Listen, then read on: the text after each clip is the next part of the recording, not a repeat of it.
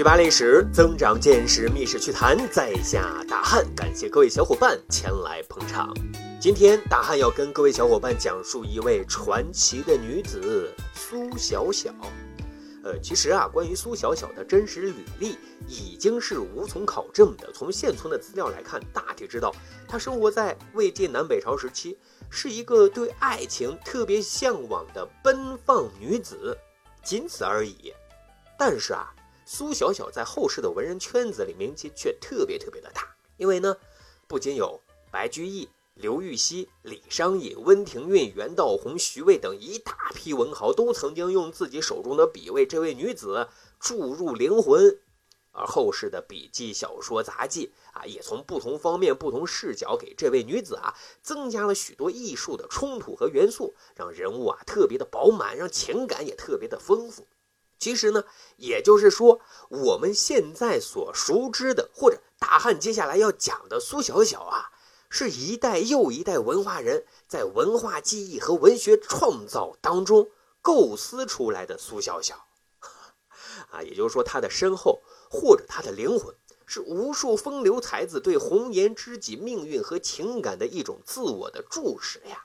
而这种注视，恰好为我们提出了一个问题。那就是确认过的眼神，就能遇见对的人吗？好，带着这个问题啊，接下来咱们就走进这个被演绎的苏小小。苏小小呢，原本出生在官宦之家啊，只是后来啊逐渐没落了，但是不影响家里人对他的精心栽培呀。从小就精通啊琴棋书画，而且在诗词歌赋方面也表现得非常具有才情。那父母去世之后呢，他就跟随乳母啊，住在了当时的杭州的西湖畔。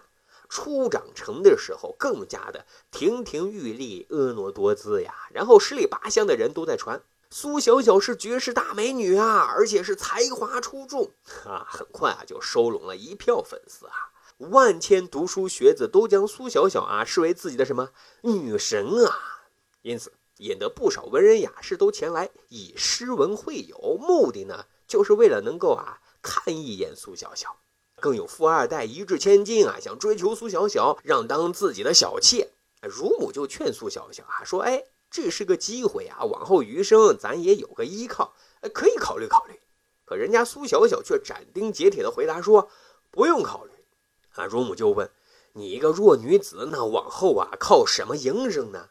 苏小小信誓旦旦的说：“宁为歌妓，图个自由。”啊，后来生活所迫，果真苏小小就成了风花雪月场里啊最与众不同的头牌。那在风花雪月场里头啊，见多了逢场作戏的油腻男子啊，苏小小就更加渴望能够遇见真爱了啊。直到有一天，一个与众不同的男子出现，使她怦然心动。他是谁呢？他是阮玉，是当朝宰相阮道的公子，相貌不凡。气宇轩昂，还文采飞扬啊！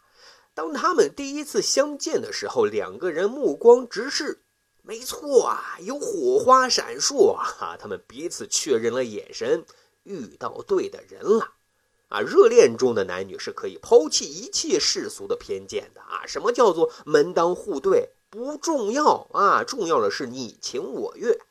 苏小小非常高调的示爱，他赶紧写了一首诗发在自己的朋友圈里头啊。写的是什么呢？妾乘游碧车，郎跨青鬃马。何处结同心？西陵松柏下。阮玉看见之后啊，赶紧就留言点赞，说：“你如不弃，我必生死相依呀！”很快啊，这两个人就在苏小小乳母的见证之下，选定了良辰吉日，拜堂成亲了。而这本来是。多么美好的一段郎才女貌的姻缘呀！可是啊，这婚姻不是那么简单，尤其是封建社会的婚姻更不会简单呀。阮玉将自己成婚的消息书信告诉给了自己的父亲，父亲是勃然大怒啊！我堂堂相国，儿子竟然娶了风尘女子为妻，那我老夫还有何颜面呢？啊，于是是坚决反对的。阮玉此时还挺男子汉，表示反对无效，我就要跟苏小小厮守一生。这老父亲一听更加生气了，但是也无可奈何呀，只能使出最残忍的杀手锏，啊，装病说自己不行了，让儿子啊赶紧回来看看自己呀。阮玉呢本善啊，就告别了小娇妻，说自己啊看看父亲，然后再回来与他团聚。可是啊，这一去，阮玉就没能再回来呀。为什么呢？阮玉是负心汉吗？话说啊，阮玉回来之后，知道自己被骗了，特生气，当即就要回去找苏小小。可是你这胳膊能拧过大腿吗？连骗带哄，父母啊又为他娶了妻子，说啊等你考取了功名之后，再把苏小小迎娶回来。这边就苦了苏小小啊，整天盼着郎君归，郎君归，可是郎君迟迟不见归呀。他是望眼欲穿，肝肠寸断。每日呢，只能用酒精去麻醉自己呀。有时候呢，他就很坚信，说阮玉一定会信守自己的诺言，与他团聚。但有时候啊，也不能那么的坚信，因为一见钟情、确认过的眼神，也有走眼的时候呀。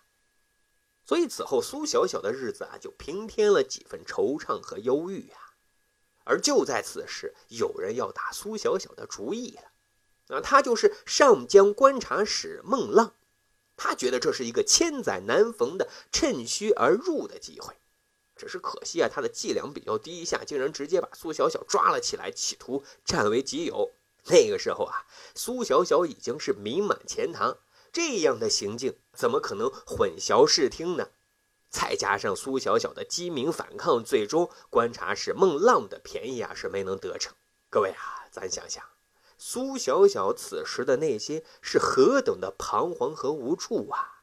他是多么希望在他最无助的时候，阮玉能出现在他的身边。可现实呢，只有他一个人孤零零的等待。啊，在他等待的这段时间。他时常啊会去深山间走一走啊，寄情于山水，才能排解相思之苦啊。但是上天啊依旧没有怜悯这个无助的弱女子啊。一次在山林之间，他又遇到了歹人了啊。幸好有一壮士拔刀相助，才化险为夷。后来苏小小得知，壮士啊名叫鲍仁，智勇双全，才华横溢。苏小小呢，就劝其啊参加科举，为国效力。本来啊视功名为草芥的鲍仁，最终呢被苏小小说服了，同意赴京赶考，并表示自己将永生不忘苏小小的恩情。各位啊，如果剧情再往下发展下去，也许这也是一段佳话呀。可是这个世道大团圆的结局，可能没有那么多呀。后来苏小小。相思成疾，病了，而且病的特别特别严重。再后来，鲍仁果不负众望，金榜题名，出任了华州刺史。啊，他在赴任的时候，专程啊顺道来到了钱塘看望苏小小。可是，他看到的是什么呢？苏小小已经潇湘玉殒。鲍仁无法接受啊，他哭道。人之相知，贵乎知心。知我心者，唯有小小啊！炮人是痛不欲生啊。乳母按照遗愿，将苏小小安葬在西岭桥。此后呢，苏小小的事迹就被广为流传，很多文人雅士都知道西岭桥边有一个多情善良的才女，就自发前往凭吊。后来，当地人就在墓前啊修建了一个木才亭，木仰慕的慕，才才华的才啊木才亭。现在啊，我们去杭州西湖的西岭桥畔去游览，就能看到啊重建之后的木才亭了。是啊，这个苏小小去世了啊，却给这个世界留下了太多太多的遐想啊，尤其是阮玉。不知道当他得知苏小小潇湘玉殒的时候，是何等的滋味呀！而后世的大咖白居易、刘禹锡、李商隐等等等等，都专门留下笔墨去感怀这个多情而又无助的女子。而这背后啊，咱猜测，也许有他们自己期许的影子呀。总之，化成一句话，爱情也许就是确认眼神之后的疯狂，而婚姻绝对不是。好，长见识，长谈资，这就是咱今天要讲的密室趣谈。大汉呢已经开通了喜马拉雅的喜米团，在这里呢，大汉会及时跟大家分享大汉私家珍藏的读书笔记，哈，咱一起去增长那些奇奇怪怪的啊历史知识。